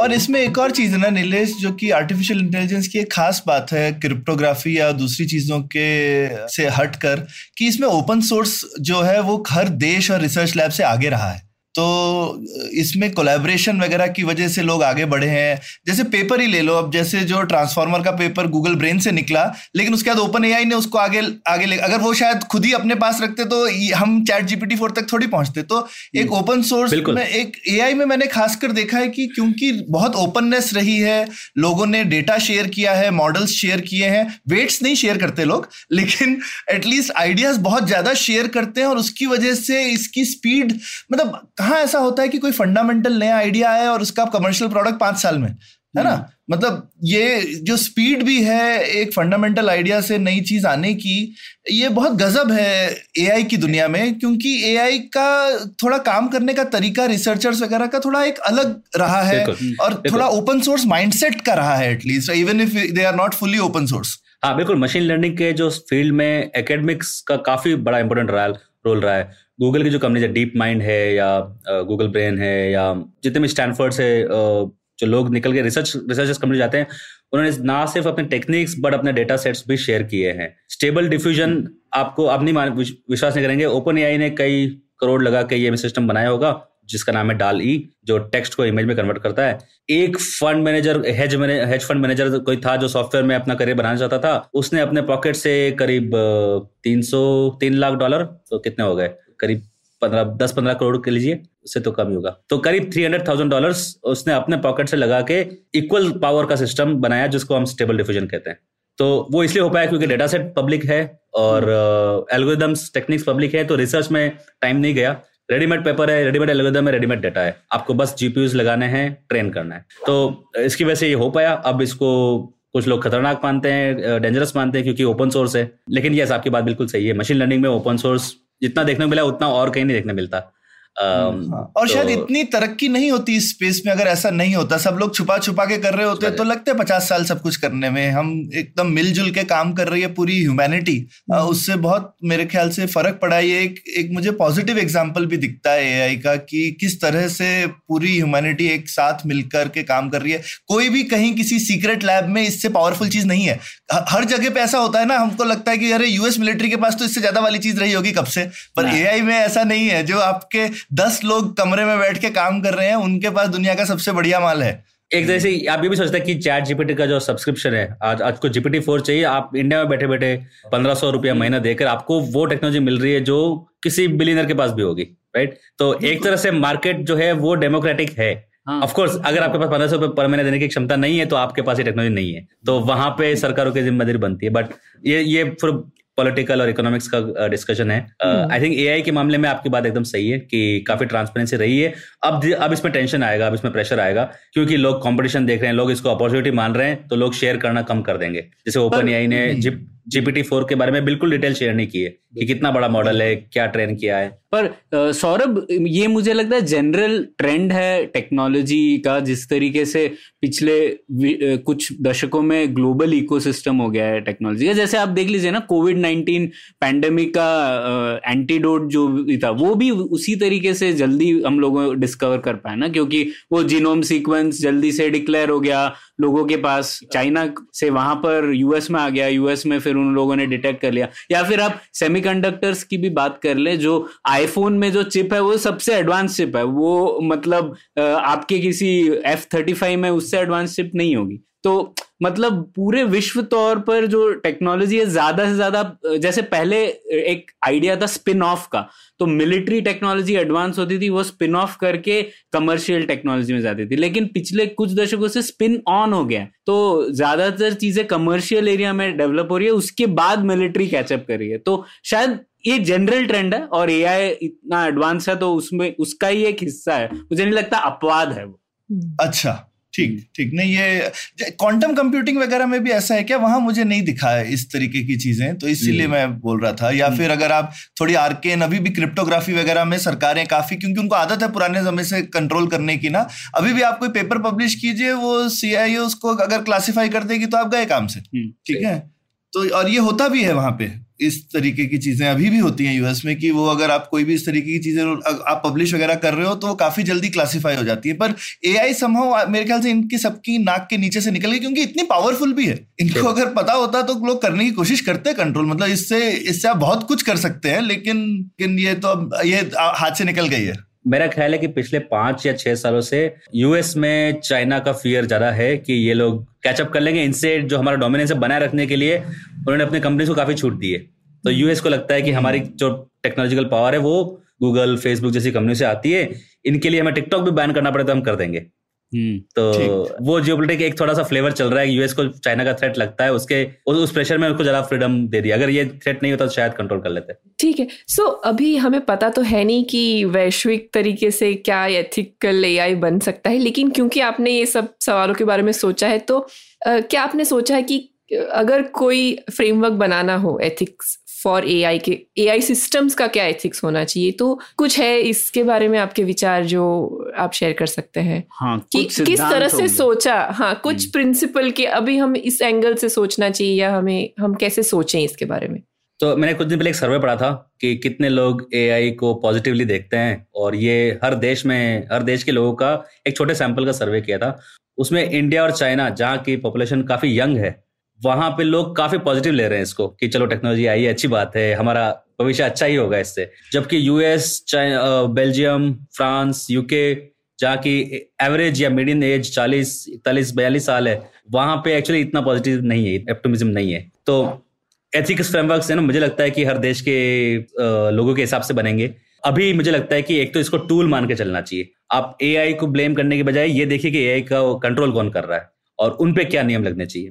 तो वहां जैसे आप टूल को चलाने वाले पर फोकस करेंगे तो आपको लगेगा अच्छा ठीक है, कंपटीशन होना चाहिए, फेयर होना चाहिए, लोगों के राइट्स रेस्पेक्ट होने चाहिए, वहां पे बात जाएगी। और इसके लिए हमारे पास कोई नए सिद्धांत लाने की जरूरत नहीं है। हमारे पास नियम, कानून, मौलिकता, नैतिकता जितने भी हैं, हमारा संविधान है, काफी सारे सपोर्ट सिस्टम्स हैं, उन्हीं को हमें यूज करके कहते हैं अप्लाई करने की जरूरत है। जहां तक बात आएगी AI as a agent, as a super intelligence, उसके लिए हमें नए सिद्धांत को चाहिए। उसके लिए हमें एक्चुअली फिलोसॉफी के पास जाना पड़ेगा, क्योंकि इन सब के लिए हम तैयार बिल्कुल नहीं है। कि हमारे सारे नियमों में, सारे कानूनों में यही होता है कि जो सोचने वाला है वो उसको जिम्मेदारी दी जाती है, जितनी आपकी क्षमता है, जितनी आपकी पावर है, उतनी रिस्पॉन्सिबिलिटी है। अब यहाँ पे अचानक से एक ऐसा प्राणी आ गया है, अगर ये बात सही है कि एआई अपने आप में एक अलग प्राणी है, एक अलग बीइंग है जो बहुत तेजी से इम्प्रूव कर रहा है, उसके लिए हमारे पास कोई भी सरल आसान जवाब नहीं है। उसके लिए सोचने की जरूरत है। कि एक उदाहरण मैं देना पसंद करता हूं अपने दोस्तों को कि आज से 1915 में घोड़ों की संख्या मैक्सिमम पीक पे पहुंची थी, उसके बाद कम ही होती गई है। अब आप घोड़ों के पॉइंट ऑफ व्यू से सोचिए, जब कार आ गई तो घोड़ों की महत्ता धीरे धीरे कम हुई है और उसे नकार नहीं जा सकता। तो अब क्या वही मनुष्यों के साथ होने वाला है? अगर होने वाला तो बहुत बड़ी चीज है वो, उसके लिए एकदम सोचने की बात है। मेरे दोस्त कहते हैं कि जैसा टेक्नोलॉजी जब आती है हमेशा नए टाइप के जॉब्स क्रिएट होते हैं और अल्टीमेटली पावर स्ट्रक्चर वही रहता है, तो कोई डरने की बात नहीं। जबकि मेरा मानना है कि अगर सचमुच सुपर इंटेलिजेंस है, हो सकता है मनुष्यों का वही हाल हो जो घोड़ों का हुआ। इसमें एक ख्याति नितिन का बीच में, नितिन पाई का एक बड़ा अच्छा सुझाव था, जिसमें हम अभी करंट अपने एग्जिस्टिंग लॉज यूज कर सकते हैं कि अगर कोई कंटेंट एआई जनरेट करती है तो उसमें एटलीस्ट लिखा होना चाहिए कि एआई ने किया है, और इस चीज को आप कानून से बैक कर सकते हैं। ठीक है, आप झूठ बोल सकते हैं लेकिन आप पकड़े जाएंगे तो आपको फिर सजा हो सकती है इस चीज की, तो आप छुपाइए मत ये चीज। तो ये एक चीज एटलीस्ट ट्रांसपेरेंसी क्रिएट करेगी कि अगर एआई के थ्रू आपने कुछ भी क्रिएट किया है, चाहे इमेज है, चाहे टेक्स्ट है, कुछ भी है, तो लेकिन उसमें लिखा होना चाहिए नीचे कि ये एआई द्वारा बनाई गई चीज है या एआई की सहायता से बनाई हुई चीज है। अब ये थोड़ा मुश्किल होता है कि अगर आप एआई से सवाल पूछ रहे हैं और खुद लिख रहे हैं तो उसको आप क्या बोलेंगे। ये बहुत सिंपल इस चीज की आंसर नहीं है, लेकिन शायद जिस तरह से रेफरेंसेस देते हैं ना हम प्लेजरिज्म के, इस तरह से अगर हम रेफरेंसेस दे सकते हैं कि जहाँ पे भी एआई का यूज हो तो जाहिर करना चाहिए, छुपाना तो नहीं चाहिए कम से कम। और आई थिंक वो ये भी कहते हैं कि जहाँ पे भी एआई सिस्टम्स वगैरह हम यूज कर रहे हैं तो ज्यादा डिस्क्लोजर और ज्यादा कंसेंट मांगा जाए, और उस हिसाब से मतलब कि आपका कौन सा डेटा फिर किस में कहाँ यूज होगा, नहीं हो पाएगा, उसका एक कंसेंट शायद इवॉल्व हो। जैसे क्रिएटिव कॉमन्स या कुछ लिखते हैं तो हम अपने डेटा में हम लिख दें। आपको ध्यान होगा गूगल ने एक ऐप निकाला था करीब 6 या 7-8 साल पहले छोटे बच्चों को बोलना सिखाने के लिए। उसका नाम था बोलो, हिंदी और इंडियन भाषाओं को बोलना सिखाने के लिए। लेकिन हमें पता है कि उसका रियल जो असली जो उद्देश्य था वो बच्चों के वॉइस सैंपल कलेक्ट करना था, ताकि फ्यूचर में। अब यहाँ पे बात आती है कि अच्छा ट्रांसपेरेंसी की बात है, राइट, कि इसका एक्चुअल उद्देश्य क्या है। मुझे लगता है कि हमने कुछ कंपनीज को बहुत ज्यादा पावरफुल होने दिया है जो नहीं होना चाहिए था। सोशल नेटवर्क में एक ही कंपनी है, सर्च इंजन, ब्राउजर में एक ही कंपनी है जो ब्राउजर भी बनाती है, मोबाइल ऑपरेटिंग सिस्टम भी बनाती है और सर्च इंजन भी बनाती है। ये बहुत ज़्यादा सेंट्रलाइजेशन ऑफ पावर है, तो यहाँ पे थोड़ा फोकस करने की जरूरत है। और transparency of course will always be helpful, but ज़्यादातर मुझे लगता है कि हमारे नियम कानून हमारे पास काफ़ी है, सिर्फ उन्हें अप्लाई करने की दरकार है। नीलेश, बहुत मजा आया आज की डिस्कशन में, बहुत गहरी डिस्कशन थी। मेरे को लगता है हमारे सुनने वालों के दिमाग में बहुत सारे सवाल आ रहे होंगे और उनका मन कर रहा होगा कि वो क्यों नहीं हमारे साथ अभी हैं शामिल, ये सवाल पूछने के लिए, चैलेंज करने के लिए। तो मैं उनको बोलूँगा कि आप ट्विटर पे, ईमेल पे, जहाँ पे भी हमसे पूछना चाहें, ये पुलियाबाजी जारी रहेगी। आप बताइए आपको इसके बारे में क्या लगता है। और ये बहुत अहम चीज़ पर नीलेश ध्यान लाने के लिए बहुत धन्यवाद आपका कि हम फालतू की चीज़ों से ना डरें और जिन चीज़ों से डरना चाहिए उनसे सही में डरें, तो अपना ध्यान भटकाएं नहीं। कुछ लोग जो हम लोगों को ऐसी चीज़ों से, काल्पनिक चीज़ों से डरा रहे हैं और जिन चीज़ों से का खतरा आज है हमारे सामने है, उनसे हमको बचकर रहना चाहिए। तो नींद खोना है तो सही कारण, नींद खोना है तो सही कारण की वजह से ही कोई है जरूरी। बिल्कुल बिल्कुल बिल्कुल। चलिए, धन्यवाद आपका, बाय। धन्यवाद। उम्मीद है आपको भी मजा आया। यह पॉडकास्ट संभव हो पाया है तक्षशिला इंस्टीट्यूशन के सपोर्ट के कारण। तक्षशिला पब्लिक पॉलिसी में शिक्षा और अनुसंधान के लिए स्थापित एक स्वतंत्र संस्था है। आप दुनिया के किसी भी कोने में हो, आपकी उम्र कुछ भी हो, अगर आप पब्लिक पॉलिसी, विदेश नीति या टेक्नोलॉजी गवर्नेंस में रुचि रखते हैं तो तक्षशिला की वेबसाइट takshashila.org.in पर उनके कोर्सेज को ज़रूर चेक कीजिए। और अगर आप पुलियाबाजी में शामिल होना चाहते हैं तो हमसे कनेक्ट कीजिए puliyabazi@gmail.com पर या फिर @puliyabazi ट्विटर पर। शुक्रिया।